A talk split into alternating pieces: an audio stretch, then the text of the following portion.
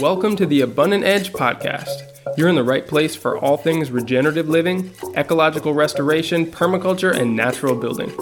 I'm your host, Oliver Goshey. In this show, it's my job to interview leaders, innovators, and rebels on the cutting edge of their fields as we look for solutions to our generation's most urgent challenges and share these techniques and information so that you can join us in creating a healthy and abundant world for everyone. So let's get started.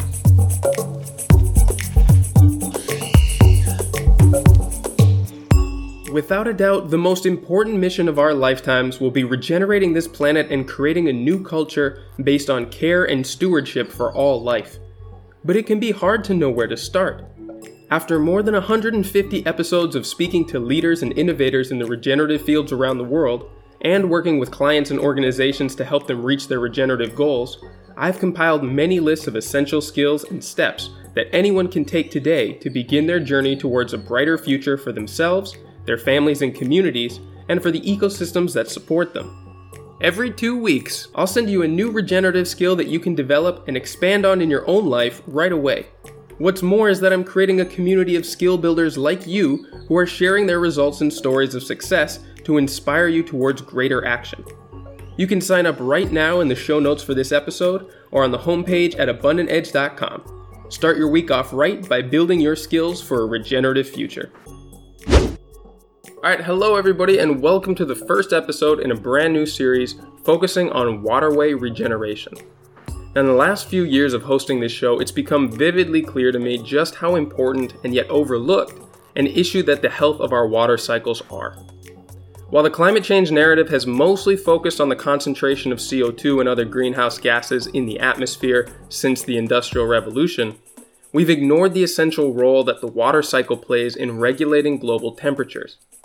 In this series, I'll be speaking to an incredible list of scientists, farmers, and restorationists who are dedicated to reviving the precious waterways of the world. From the urban environment to the deep seas, our actions will determine whether or not we preserve our aquatic resources and all the life that depends on them for future generations.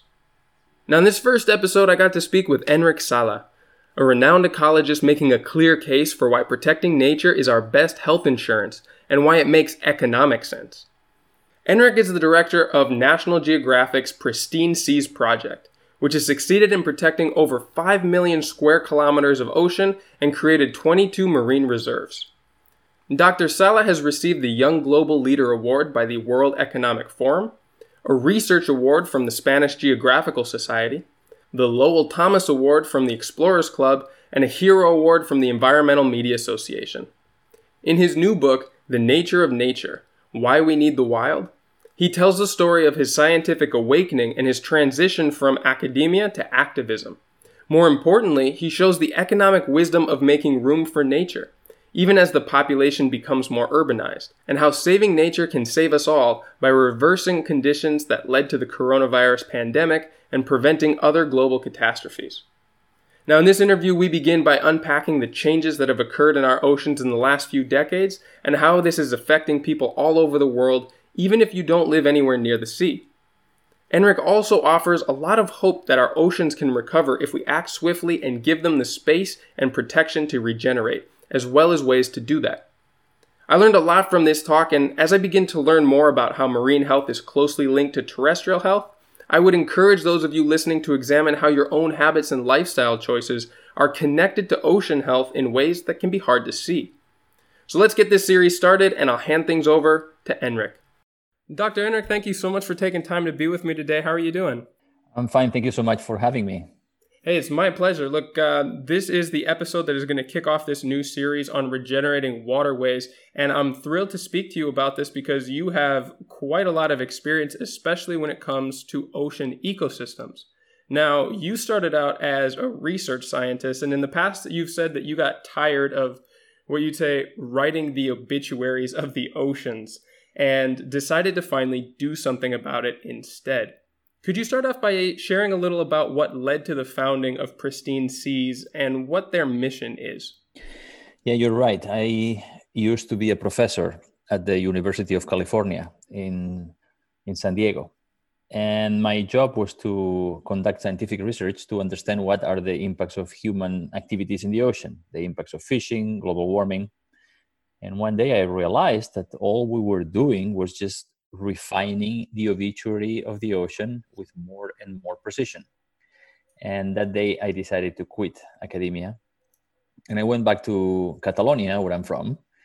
Uh, I think where you're based uh, right now. That is where I am, yeah. We're not far at all from where you got started.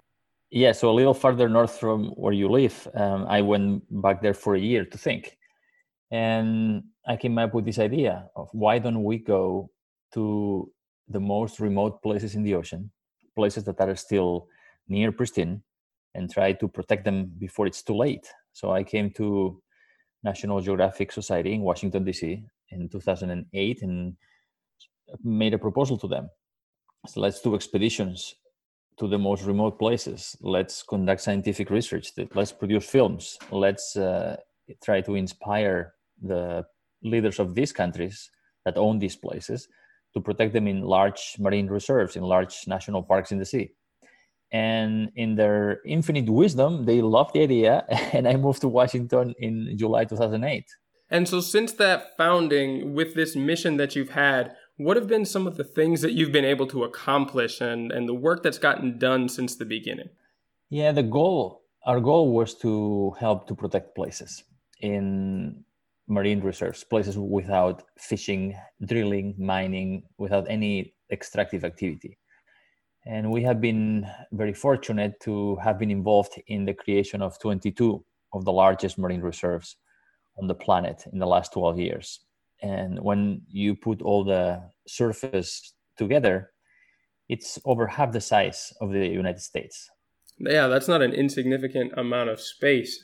Now, let's start by getting a bit of a rundown of some of the major changes in the ocean ecosystems over the past hundred years and what this tells us about what the future will look like for the health of these ecosystems if we continue down this path. Yeah, you know, humans have been using the ocean for thousands of years, but the probably what happened in the last hundred years has had an impact that has been much larger than throughout all previous human history. In the last hundred years, we have lost 90% of the large fish in the ocean sharks, tuna, jacks, grouper, cod. Uh, global fisheries have increased their catch after Second World War, but we reached peak fish in 1996, and the global catch of wild fish has been declining since. Two thirds of the fish stocks are experiencing overfishing, which means that we are taking fish out of the ocean faster than they can reproduce. So the news are are not good when it comes to our exploitation of the ocean, which, except for a few exceptions, it's not sustainable. We cannot continue this way. There is another study that we published in 2006 projecting that if we continue fishing the ocean at this rate, most fisheries will collapse by 2050. In addition to that, we have global warming, which is making the ocean warmer and more acidic, killing coral reefs, melting the polar caps, and affecting fish and other species all around the world's oceans. And finally, we have pollution. And right now, what what is more conspicuous than our plastic pollution that has reached all of the ocean from the shallows to the to the deepest part of the ocean and the most remote places. So we have to do three main things. One is to need to we need to stop throwing plastic into our environment. We need to find alternatives to solve the pollution issue. Two, we need to phase off fossil fuels and shift to a renewable energy economy so we can reverse the warming of the planet and the warming of the ocean. And three, to need we need to reduce the effort that we are putting into fishing if we want to continue fishing in the future. And we have to complement this with at least 30% of the ocean in marine reserves. So, those are all very big and broad things that we need to change, and those have been echoed through a lot of organizations and businesses and, and governments. It's fairly understood that all of those things need to be advanced in order for all ecosystems to recover. What have you found that are actual I guess, metrics or solutions that you've seen work? and have started to move anything in the right direction because as a whole those things that you mentioned are not at all happening yet some are happening faster than others. And none is making the progress that we need but the solution that is most cost effective that has a faster response is ocean protection. We have seen i have seen it with my own eyes uh, off the Medes islands a little farther north uh, from Barcelona, and many other places around the world where we protect places from our activities, from extraction and destructive activities, marine life comes back spectacularly. We did a study using data from marine reserves from all around the world, and we saw that the abundance of fish inside inside these marine reserves is 600% greater. It's over six times greater than in unprotected areas nearby. Not only the fish in these areas are more abundant, but also they are larger. They, you know, and I, I, I we used to joke about this, but it, it's serious. When you don't kill the fish, they take a longer time to die. They grow larger, they have more sex, and they pro- produce many more eggs, which helps to replenish the areas around. So these protected areas, if they are well managed, they will recover the abundance of fish within their boundaries and they will replenish the areas around so we will have increased economic opportunities through ecotourism inside the reserves. People want to dive where there are fish of course. And then outside the boundaries of these reserves the fishermen will also benefit because they will have more fish to catch. So this is the fastest most cost effective solution that we have seen in the ocean. Now that can sometimes seem a little counterintuitive because all of the seas and the oceans are, are connected. And some people, um, including myself previously before looking into some of the work that you did, would think that that because all of these are connected, that they're they're equally at risk. You know, some of the things that you talked about, the acidification of oceans, I would imagine is not just happening in certain spots, it's a larger trend. But are there areas that are more at risk than others and are certain parts of the world at higher risk as well? Or do these trends mostly affect the, the wider area? No, you are absolutely right that the threats are not happening at the same intensity everywhere. There are areas that are warming faster, like the Arctic, for example. Uh, colder areas are also more prone to acidification of the ocean. And when it comes to fishing, we have done something that, when you look at it, makes a lot of sense. You you fish what you have near you, near the coast, and as you deplete the, the fish populations near the coast, you move farther offshore and, and deeper. Unfortunately, uh, we have depleted many of the shores of the world, um, and the Mediterranean, for example, is is the most overfished sea on the planet historically. We've been fishing there for for thousands of years. So the solutions work everywhere, but the benefit is going to be different for different places. So the more exploited one place is, the faster that place will recover, or the greater the, the relative benefit that we'll get from protecting, which means that the place that has been overfished is going to benefit more from protected areas than a place that is pristine, right? Uh, so there are areas that are priorities. We have a study showing that if we protected 20% of the ocean strategically, we would be able to preserve much of the biodiversity. But if we also want to continue feeding the world, we would protect areas that, in addition to that, to, preserve, to preserving biodiversity, also help to replenish the fisheries. So the scientific uh, evidence is overwhelmingly telling us that we need to protect at least 30% of the ocean if we are to prevent extinction of species and if, we are to improve our food security. Mm. And that also seems sometimes counterintuitive that by protecting areas of the ocean that you can actually receive better economic activity from fishing. And like you said, those breeding grounds that are created, obviously they don't just stay within that and they don't respect sort of uh, arbitrary borders that we draw out on a map. So they continue to migrate and go to other areas. Now, I personally worked in the fishing industry in in Alaska for the salmon and the the haddock, uh, or sorry, the hake and the pollock um, fishing seasons.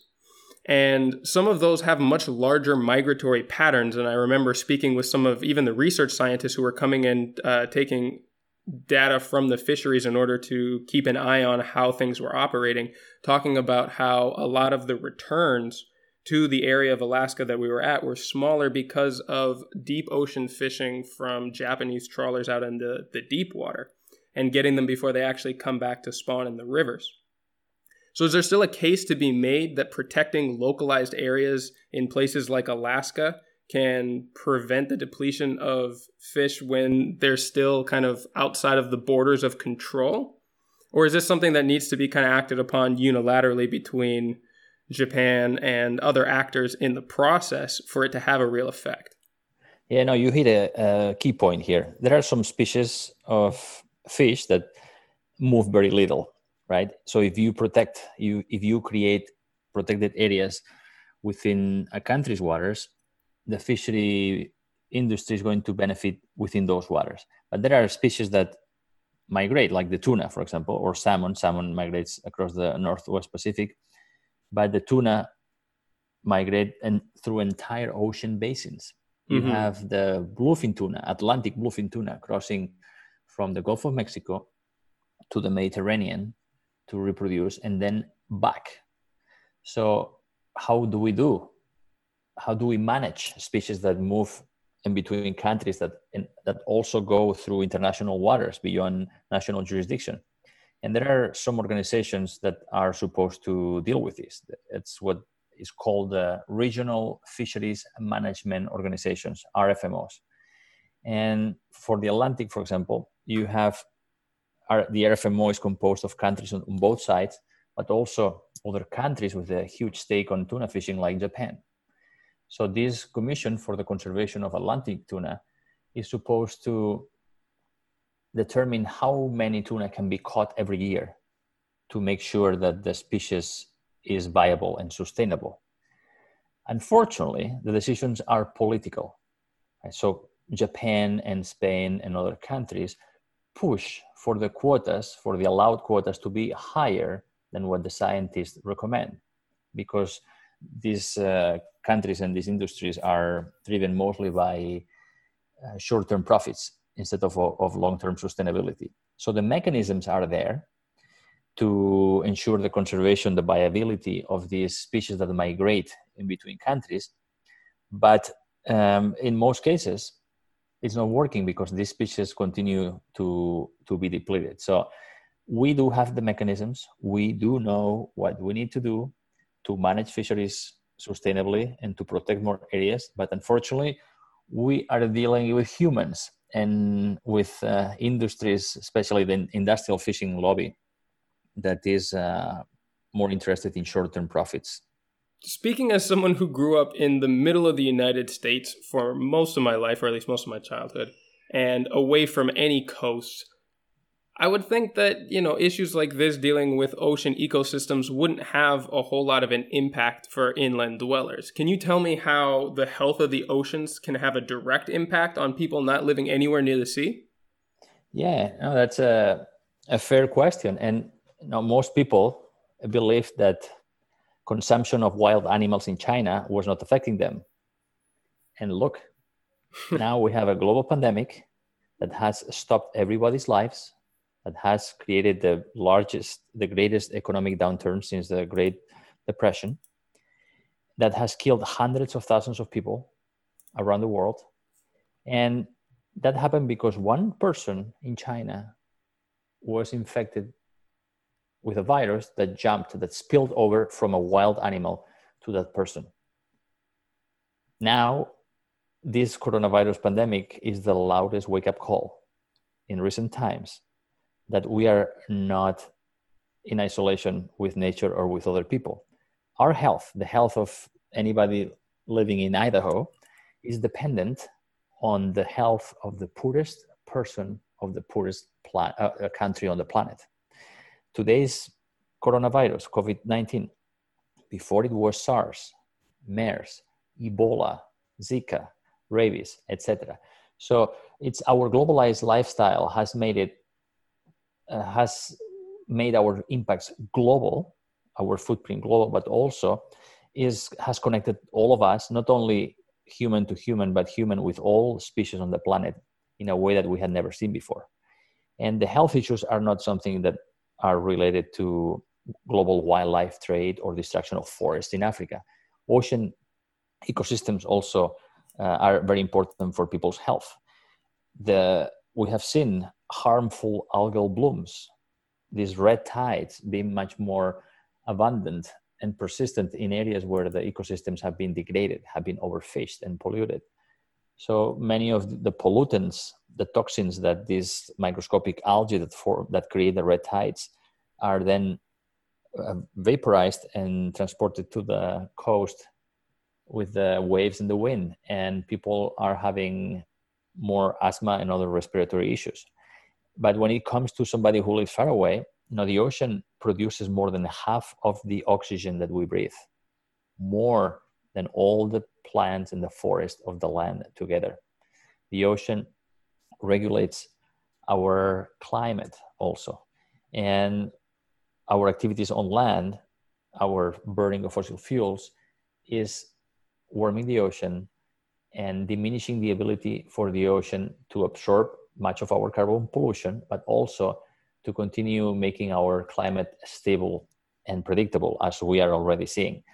So this is these are just one this is these are just why a few of the reasons why ocean health is affecting everybody around the world and it's not just the ocean it's the, the health of our natural world have you seen any evidence to suggest that the proliferation of zoonotic diseases like the coronavirus are possible from marine species to humans? Or is that still pretty safely separated? Yes there are diseases like cholera, cholera for example. There are pathogens that are transmitted to humans via marine animals.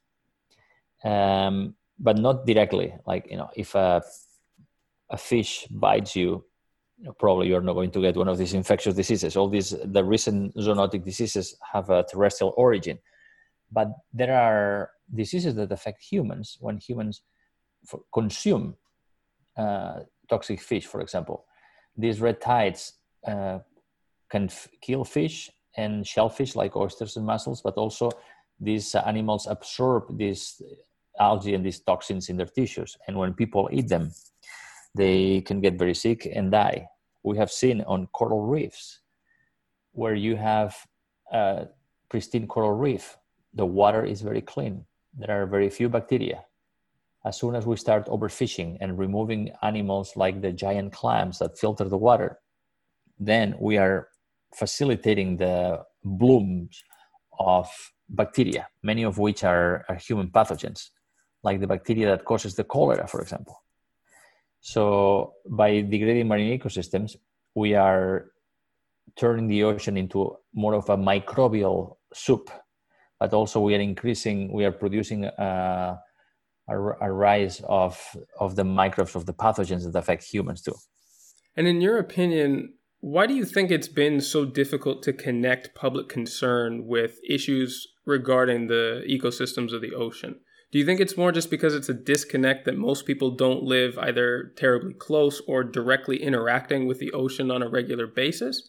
Or just because so little is still known about the complexity of the ecosystems off of our shores? Yeah, ecosystems are so complex. We know so little. Right? There are 9 million plants. There are 9 million species of plants and animals on the planet, and probably 9, uh, 1 trillion types of microbes. But we have described, scientific sci- scientists have discovered and described about 2 million of those only. So we know very little. And if we know little about who these species are, we still know less about what they do.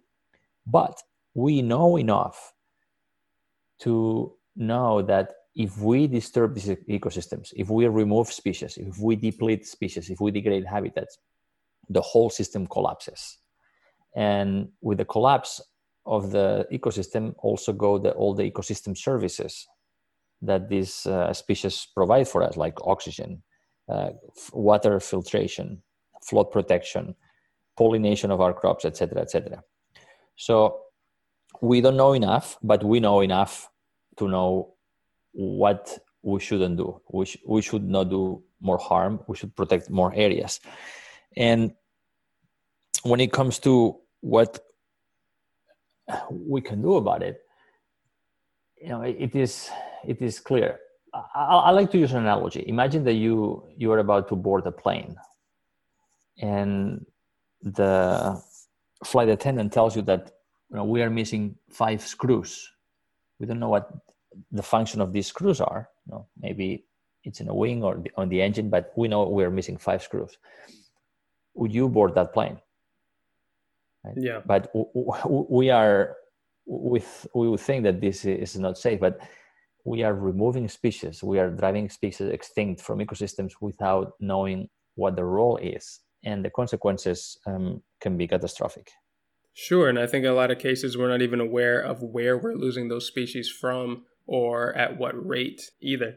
Although those unknowns are kind of stacking up to a situation that we're not aware that's that's happening or the uh, like I said the the speed at which it's, it's occurring. And we're very very unprepared for the consequences in in the sort of downstream effects as well. Yes, and you know you mentioned why people don't feel about about the ocean is we humans are very good at not caring about things that are out of sight right? Out of sight out of mind. And scientists have been warning people about the impacts of global warming for decades but many people thought well this is something that is going to happen in the future. It's not going to happen to me. Scientists have been warning people about the consequences of loss of nature for decades. But people say well you know this is something that happens in the amazon where they are burning the forest or cutting the forest. This is not affecting me. But again this coronavirus pandemic has made it very clear that the destruction of nature is affecting all of us. This is i hope the straw that broke the camel's back. I hope that the covid-19 pandemic is going to be the time where humanity w- will wake up and realize that we are not the masters of the universe, but we are a part, one interdependent and interacting component of the larger community of, of organisms on our planet. I think we, we need need a, a little more humility. our technology will not save us from ourselves. You know, we, what we need to do is to change our behavior, but you know the human nature is probably much more complicated than uh, you know changing be- human behavior is more complicated than sending a space probe to jupiter you know uh, so that's one of the things we have to deal with we have to deal with with humans it also seems like you know even though it's maybe not super intuitive for most people to realize how ocean ecosystems affect people further inland it can also be difficult to see how those people inland are directly affecting the health of the oceans. Like, for example, uh, the way that agricultural runoff and sediment from loss of topsoil in the Midwest drains down the Mississippi River and is contributing to the, de- the dead zone in the Mississippi Delta.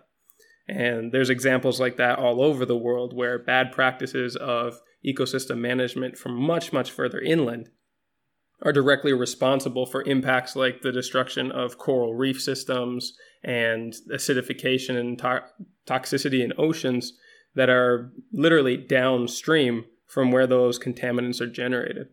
I, I think this example is, is a perfect illustration of how our activities, no matter where on the land, affect the ocean because the ocean is downstream of everything. Right? Another example is burning coal uh, to generate energy releases mercury in the atmosphere, and that mercury ends up in the ocean. And the tuna and the large fish eat smaller fish that have been eating um, little shrimp that have been eating little algae that have incorporated mercury in their tissues. And the larger the animal, the more pollutants it, it accumulates over their lifetime.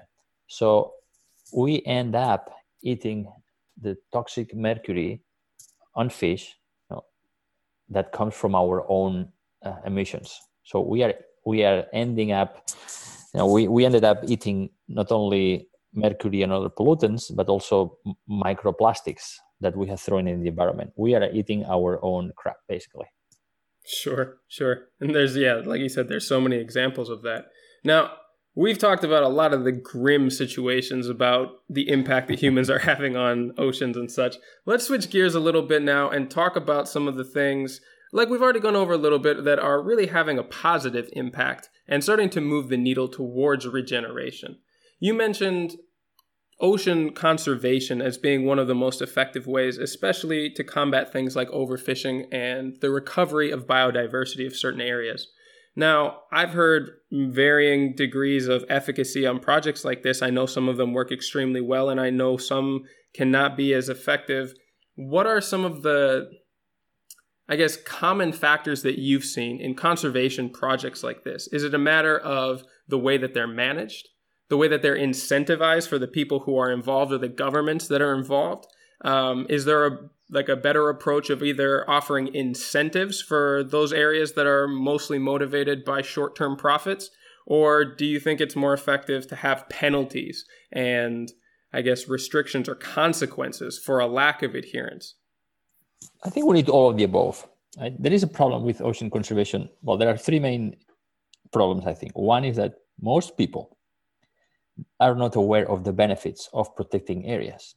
As you said before, and it seems counterintuitive, but right now, only 2.5% of the ocean is fully protected from fishing, oil drilling, mining, and other extractive activities. 2.5% only. Uh, that means that 97.5% of the ocean is like a, a bank account where everybody withdraws, but nobody makes a deposit and you don't need to be an economist or a banker to know what's going to happen to that bank account. These protected areas are like savings accounts with a principal that we set aside that produces returns. And we have plenty of evidence from around the world that this, this works. But most people are not aware of the benefits and they believe that protecting areas is a drain, protecting areas is a restriction on their, on their freedom to fish. But the, the problem is that you know the, the big enemy of fishing is overfishing not protected areas. So that's one. We need to we need to do a better job uh, educating uh, stakeholders ocean users about the benefits of more protection. Two there is an issue of governance. In many in most cases uh, protected areas have to be uh, this designated and managed by countries by government agencies but with uh, shrinking budgets for conservation, this is becoming more and more difficult. But there are areas where local communities have done a great job protecting the resources. So if we were able to transfer the authority of management of coastal areas to local communities, they would have a, a greater uh, vested interest in keeping these places in good health. And the final one you alluded to is the funding, the financing of protected areas we released a report on July 8th this year on the costs and benefits of protecting 30% of the planet. And we found that the benefits of 30% protection exceed, outweigh the cost by a ratio of five to one at least. For every dollar invested in protected areas, nature gives us at least $5 in return and this is something extraordinary. This is uh, this is a market, the market of nature conservation, part of which is tourism, part part of which is enhanced um, food production around these protected areas. The future for this uh, sector is much brighter than uh, sectors like agriculture, for example, that is growing at less than 1%, or fisheries that is actually shrinking. Fisheries globally is, is a sector in, in re- recession mode. So if we are able to see these protected areas as good businesses, which they are, then we will not see them as a drain. But the investments that we need to make in the beginning to create them and make sure that they are well managed, they should be seen as another investment for a resilient uh, economy. Yeah, that's really in line with a lot of the figures that I've seen for other types of ecosystem service investment. I just finished up with a series all about regenerative agriculture. And though, like you said, the investment potential for conventional or industrial agriculture is extremely low. I've been seeing things like, you know, five to seven dollars for every dollar invested in potential returns as you invest in actually repairing, restoring, or regenerating the ecosystems that you're trying to do business with, extract a resource or whatever. Like it can be done only up to a finite point, like the analogy that you used with the bank account withdrawal. But if you look at it as an investment, as something that you build the overall health of, the products that you can get out of it are a fantastic return in the long run, or even in the short run, depending on how that business model is run. But all of the side benefits turn out to help communities, to help all of the ecosystem services and the species that are not particularly exploited for economic gain. And those in turn kind of have run on and cyclical services for the ones that, that you can actually get a return on. Um, now, it like I do really like the model of conservation, and, and fortunately, in a lot of areas, oceans are ecosystems that can recover extremely quickly given the right uh, conditions. But have you seen anything in these conservation models that actually help to assist the regeneration to recover faster or maybe adding something, um, pro- being a proponent of a specific type of regeneration? I've seen models like uh, um, like seeding coral reefs I've seen a number of different ones. Some people using uh, art installations, some people using specific um, types of materials on which different types of coral can grow in faster. You, are you aware of many of these as, as kickstarters for regeneration to accelerate the process? Yes, I have seen a few of these. Um, you know, the ocean is so much more difficult than the land, right? Because on the land, we can accelerate the recovery of an ecosystem through what's called rewilding. You know, we have great examples where people have reintroduced native species, native herbivores that uh, were gone because of uh, too much hunting, uh, like deer or the European bison, beaver, and other species. Uh, and these species are the reintroduction of these species helps uh, accelerate the restoration of the ecosystem in the ocean is very difficult because it is very difficult to reintroduce species uh, at a scale that would work. There are all these projects about uh, regenerating, trying to regenerate uh, coral reefs, for example.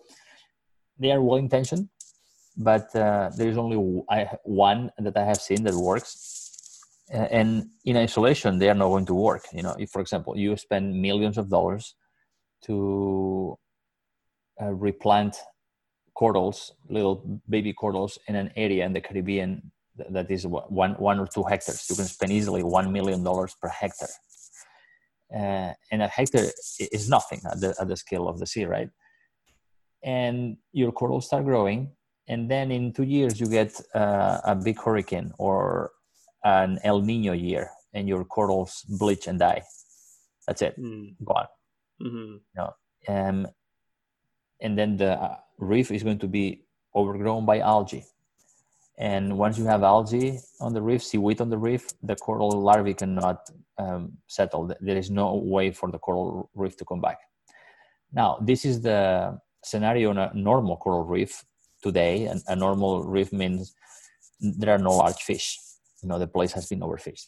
Now, if you have a place with all of its species, including the large parrotfish that eat seaweed. Then these uh, fish are going to keep the reef clean for the coral larvae to settle and help to replenish the reef. So all of these efforts for them to work have to be associated with fully protected areas. But still, even the most uh, successful ones, we have a problem with scaling. Because if it costs uh, hundreds of thousands of dollars or a million dollars to uh, replant corals in a, a, uh, an area of a hectare, just one hectare, you know, you know, we don't have the resources to be able to plant corals on a scale that will make a difference. Sure. Yeah, I can see how the investment for doing work at sea is, is much, much higher than trying to get work done like that on, on, on land. But, you know, you mentioned bringing in different species to certain areas and some of the the best examples of success have actually been bringing in apex predators like wolves to Yellowstone, which have huge impacts on the health of the ecosystem. And I know you know a little bit about bringing in apex predators into marine ecosystems as well. Can you tell me about how bringing in sharks can actually increase the overall number of fish in an area? Yes, the best way to for the ocean to be restored is to let it restore itself, right? We can get European bison from Poland or bears from Romania and you know, move them to the Pyrenees, and that works. But you know, moving sharks from one place to another doesn't work because many of these sharks migrate long distances. In the Mediterranean, people also try to uh, relocate monk seals from one part to the other, but these animals can swim 500 kilometers in a week so in the ocean, it is not.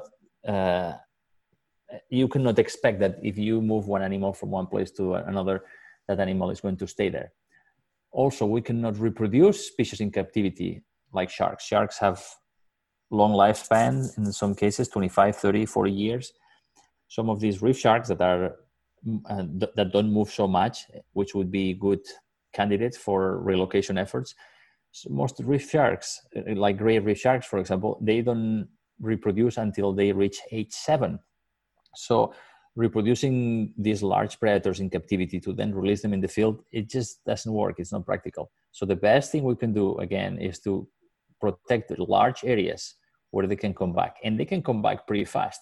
And we have seen pristine reefs. So we have been uh, when you think about the spectrum of ocean health from places that are pristine, full of sharks, where the coral reefs are thriving and healthy, uh, to places that are degraded, where the largest fish is a little damselfish, and we and everything in between. So we have seen that not only there are more sharks in the pristine places, but also there are more fish of any uh, of other species.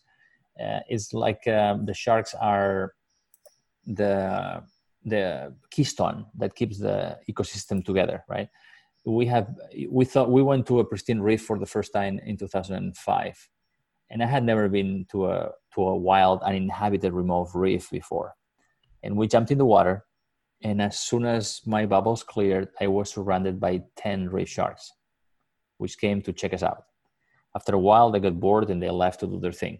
Then you look down, and there are so many fish and the corals are looking great. And we did studies and looked and found that the biomass the tons of fish per hectare the biomass of top predators in these pristine reefs is larger than the biomass of the prey. But even though there are less prey there is still more prey than in places where people fish. So we are more formidable predators even than, than sharks.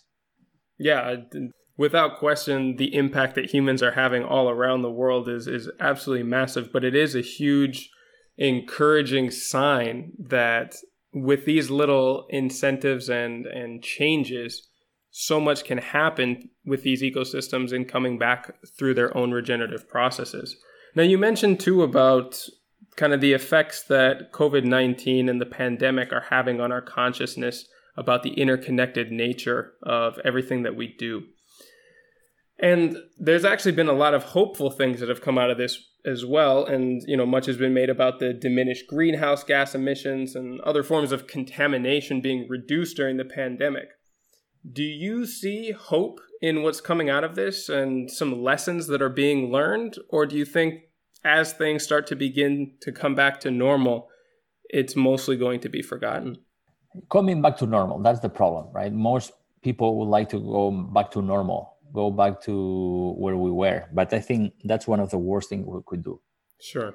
China is already uh, putting more pollution in the atmosphere than pre-COVID. Uh, so people want to go back to normal. Governments want to go back to normal, which means people will consume and countries will burn fossil fuels and that's not you know that's that's not what we should be looking for uh, but one thing that we have learned from this pandemic, you know, you have seen these stories online of dolphins in, or even a humpback whale inside marinas, and mountain lions and deer inside cities when people were in lockdown. So it seems that nature came out from somewhere, right?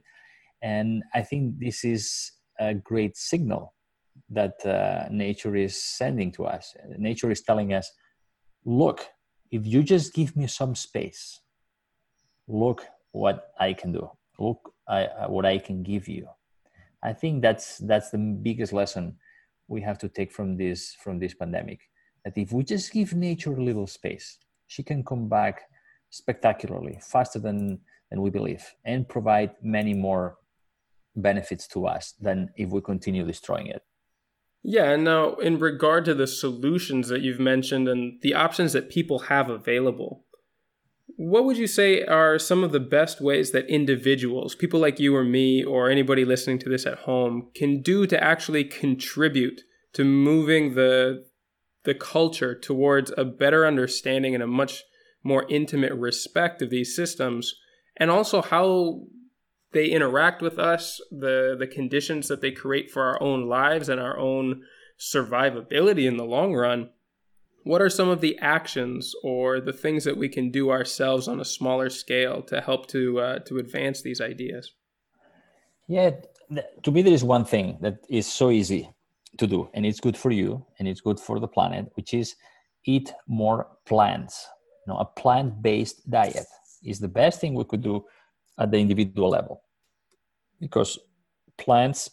To if we eat plants mostly, we need less surface because uh, meat production requires so much surface and so much water. For example, 41% of the surface of the United States, 41% is dedicated to raise livestock, mostly cows. 41%, it's crazy. And, and cows uh, produce less than 20% of the calories that, uh, that we need. Um, and people are eating too much animal protein anyway. And yeah, some people say, well, we need to eat protein, we need to eat uh, beef. Well, what do beef eat? You know, I want to be strong like a bull. Well, you know, they eat grass. No, they eat plants. They just process the vitamins and proteins and other nutrients from plants, and and we then eat the the livestock and and get some of them. So it's the most inefficient um, economically nonsensical way of producing food. So a plant-based diet would help our health, would get us all of the nutrients and protein that we need, and also would reduce dramatically the amount of CO2 and, and methane that uh, livestock put in, in the atmosphere. Also, it would save us a lot of water because the amount of fresh water that is needed to raise a pound of beef, beef is, is, is ridiculous. So that's my, you know, we could talk about the laundry list here of things that every, everybody can do from using LED light bulbs to uh, using the bicycle instead of the car. But if there is one thing, that would be it, in my opinion, a plant based diet. And I know that you're aware of certain other types of like ocean regeneration techniques, such as the production of seaweed, I'm sure and mm. its ability to filter water, to create habitat for animals, and to create a lot of useful products, including food that is you know something that's the way it is now it's not a big part of our diet and it would definitely need some marketing and some change in culinary practices to to make it more common how do you feel about that and its potential to i guess bring more attention to the health of the oceans and actually do something positive for it rather than just being a marketing campaign. Yeah, no, you are absolutely right. Seaweeds are wonderful. I studied seaweeds for many years and I, and I love them. You know, you can get more iron and more protein from seaweeds than from kale, for example.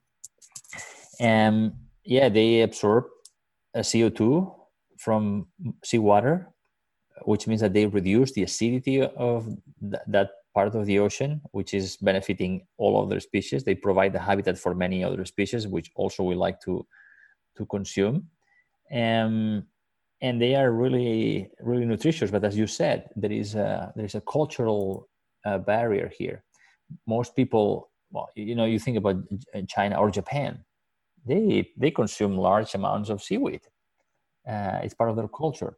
But if you here in the United States or probably uh, in in Catalonia where you are now, if you Google uh, foods that contain iron, and you're going to see nuts and garbanzo beans and lentils and beef, and you know, and seaweeds are not on the list on the top ten list, right? Just because it's not part of the culture. But there is a huge uh, push now for including seaweed in in human diet, but also in animal feed, because uh, livestock fed with seaweed also produce much less methane. Mm-hmm. So seaweeds can help us mitigate climate change by absorbing CO2 from, from seawater, by and feeding us uh, so we don't have to use resources on the land and also by reducing the carbon footprint of livestock but the most important thing is that you know seaweeds you only need seawater and sun. We don't need fertilizers. We don't need fresh water. We don't need complex machinery or burning all burning all these fossil fuels for uh, for uh, collecting your crops. You know just basically in many places you just put ropes in the water and the seaweed larvae the seaweed spores will attach to these ropes and will grow so it's the most cost efficient uh, one of the most cost efficient solutions we can do to to help feed the world yeah, it's something that I've gotten really excited about. And though you mentioned that, you know, it's not common in a Western diet, I think I'm a bit of an exception there because I actually grew up in Japan and I've been ah. eating seaweed ever since I was a little kid. And it's a shame that it's not a bigger part of the diet here in Catalonia because, you know, the food here is amazing. You know better than I do. The Mediterranean diet is an example all around the world. And to include some seaweed in that would probably be just like, uh, you know, the thing that tops it off as as a healthy diet for anyone to follow. Um, well, that's a good. That is a good business for you there. There we go. I'm not quite that close to the ocean. I'm closer to the mountains, but uh, it's not far off. 30 minute drive. Um, so let's take an opportunity now to talk a little bit about your book, The Nature of Nature, and why we need the wild. We talked so much about rewilding in a case of conservation and allowing ecosystems to recover on their own. Tell me a little bit more about some of the major points that you go through in this book and how it reinforces that idea. Yeah, this book is uh, my love letter to the planet. Mm. It's um, a book where I use stories of my own stories and stories of fellow ecologists who discovered key principles in ecology of how nature works. Right? In 20 years ago, eight people were locked in a futuristic uh, construction building in the desert of Arizona. They were supposed to live together without any contact from the outside world. And they tried to reproduce uh, the, the, the, Earth's ecosystems a, little coral reef, a little wetland, uh, tropical forest. So they were supposed to be completely uh, self contained. But it didn't work. The experiment failed, and after a year, they had to open the valves to get to let oxygen get in because the, the, ecosystems that they tried to recreate collapsed. So we are not able to create an ecosystem to support eight people. So how can nature do it? You know, we have nine species, uh, sorry, nine million species of plants and animals, a trillion different types of microbes. They all interconnect and interdepend and it works. It works. It's been working for us for 200000 years just fine. So it is this fascination about the workings of nature that the nature of nature that if we understand how wonderful how astonishing and complex the machinery of nature is it will be very clear that you know it's an engine that works and keeps us alive. It's our life support system. Let's not tamper with it uh, removing species. Uh, may seem, you know, removing one of 9 million species may not seem like a problem, but it could have dire consequences for us. You know, eating one species uh, in China has had tremendous consequences for the entire world. So I, my, th- this book is a, a way for me to make people fall in love, uh, be fascinated, have a, develop a sense of awe and wonder about about the baroque of nature, of how nature works, and of course, making the case for protection of at least 30% of the planet. And I'm making the ecological, scientific case, an economic case showing why protection of 30% of the planet would produce a larger economic output than a world with no more protected areas. Making the moral case because nature is not something that is there is out there to serve us. We are not the masters of the universe. We're just one more citizen of the biosphere. And th- that was supposed to be the book, but then the pandemic happened, and I was able to stop the book, the book going to the printer, and write one final uh, chapter on the nature of coronavirus, making the case for you know, our broken relationship with nature as the cause of this pandemic and, and the cause of other global crises.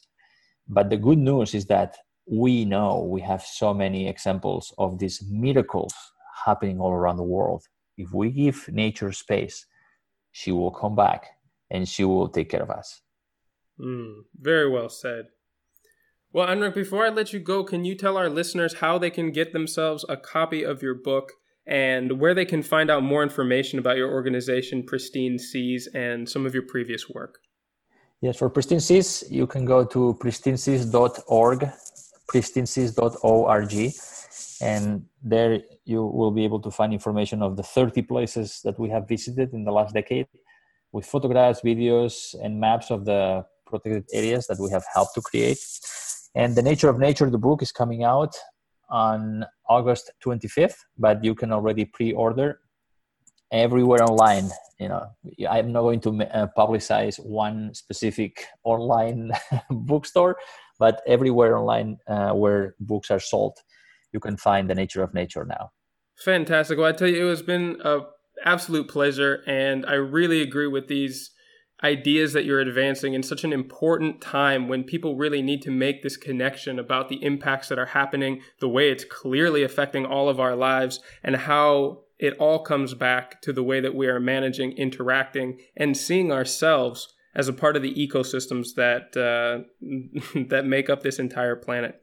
So thank you so much for taking the time. Bona tarda from Catalunya, and I hope we can stay in touch. Thank you so much, Oliver. Muchas gracias. All right, that wraps things up for this week's episode. If you enjoyed this interview and want to find more like it, as well as articles and other resources, you can find the full library of previous podcasts at abundantedge.com. The best part is that you can search by category, topics, or keywords on our brand new website rather than scrolling through more than 140 interviews. I've spoken to experts on everything from growing your own food, building homes from natural materials, beekeeping, vermicompost, permaculture design techniques, and so much more. Before we go, I just want to say thank you so much to those of you who have taken the time to reach out to me via comments and emails. Your input helps a lot in making this show the open conversation and exchange of ideas that it's meant to be, and it helps me to make better content on the topics that you're interested in. If you have any insights, advice, suggestions, or questions, be sure to send them to me at info at abundantedge.com, and I'll look forward to being in touch. New episodes come out every Friday like clockwork, so don't forget to subscribe to the show through our website or through your favorite podcast streaming platform. And I'll catch you on next week's show.